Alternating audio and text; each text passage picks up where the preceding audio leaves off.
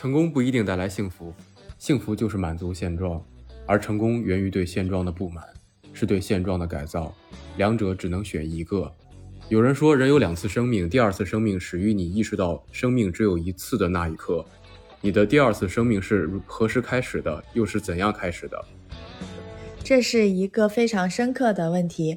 大多数人到了一定的年纪都会有这种感受，他们以某种方式生活，到达了一定的人生阶段后，不得不做出巨大的改变。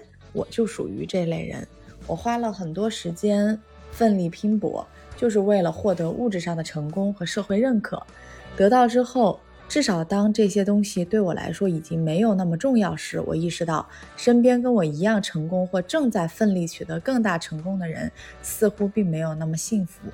我个人的经验完全符合享乐适应理论，再好的东西我也快很快就习惯了，他们无法再带给我刺激或愉快的感觉了。于是我得出这样一个结论：幸福是一种内在感受。这句话听起来像老生常谈，但正是由于这个结论，我开启了一场自我对话、自我完善之旅。这让我意识到，所有真正意义上的成功都是内在的，与外部环境关系不大。当然，有些事情还是必须做的。这是由人的生物性和社会性决定的，不是一个按钮就能关掉。当你获得属于自己的人生体验时，这种体验会把你带回内在之旅。